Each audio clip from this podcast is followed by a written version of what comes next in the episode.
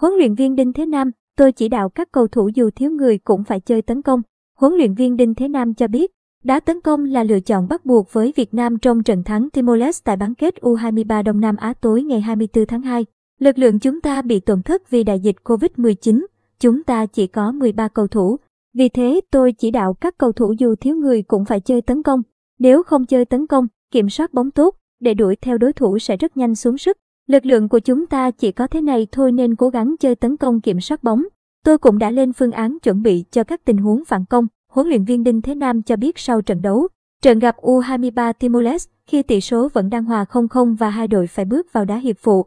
Trong tình thế tiền vệ trung thành không thể tiếp tục thi đấu ở phút 100, huấn luyện viên Đinh Thế Nam bất đắc dĩ đưa thủ môn Liêm Điều vào sân để đá tiền đạo. Chia sẻ thông tin về thủ môn Trần Liêm Điều, huấn luyện viên Đinh Thế Nam cho biết, Liêm Điều đã bị dương tính với Covid-19 trước khi đội di chuyển vào Bình Dương tập huấn cho giải U23 Đông Nam Á.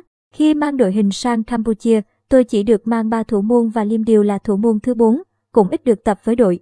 Nên tôi đã trao đổi trực tiếp với Điều và cậu ấy cũng vui vẻ, đồng ý trước quyết định của tôi. Nói về tình huống Liêm Điều đá tiền đạo, huấn luyện viên Đinh Thế Nam cho biết đây là tình huống bất khả kháng, không còn người để thay nên buộc phải đưa Liêm Điều vào sân. Tôi đã dặn cậu ấy đá ngay bên cạnh tiền đạo Nguyên Hoàng để tận dụng khoảng trống, lợi thế chiều cao của mình. Kể từ lúc đó, chúng tôi chơi bóng bổng nhiều hơn nhưng đáng tiếc không có bàn thắng. Liêm Điều đã tuân thủ đấu pháp và việc một thủ môn được xếp đá tiền đạo là hy hữu. Cậu ấy đã thể hiện sự cố gắng và đây là kỷ niệm rất đáng nhớ, huấn luyện viên Đinh Thế Nam chia sẻ. Trên chấm luân lưu, U23 Việt Nam giành chiến thắng 5-3 và giành quyền vào chung kết giải U23 Đông Nam Á.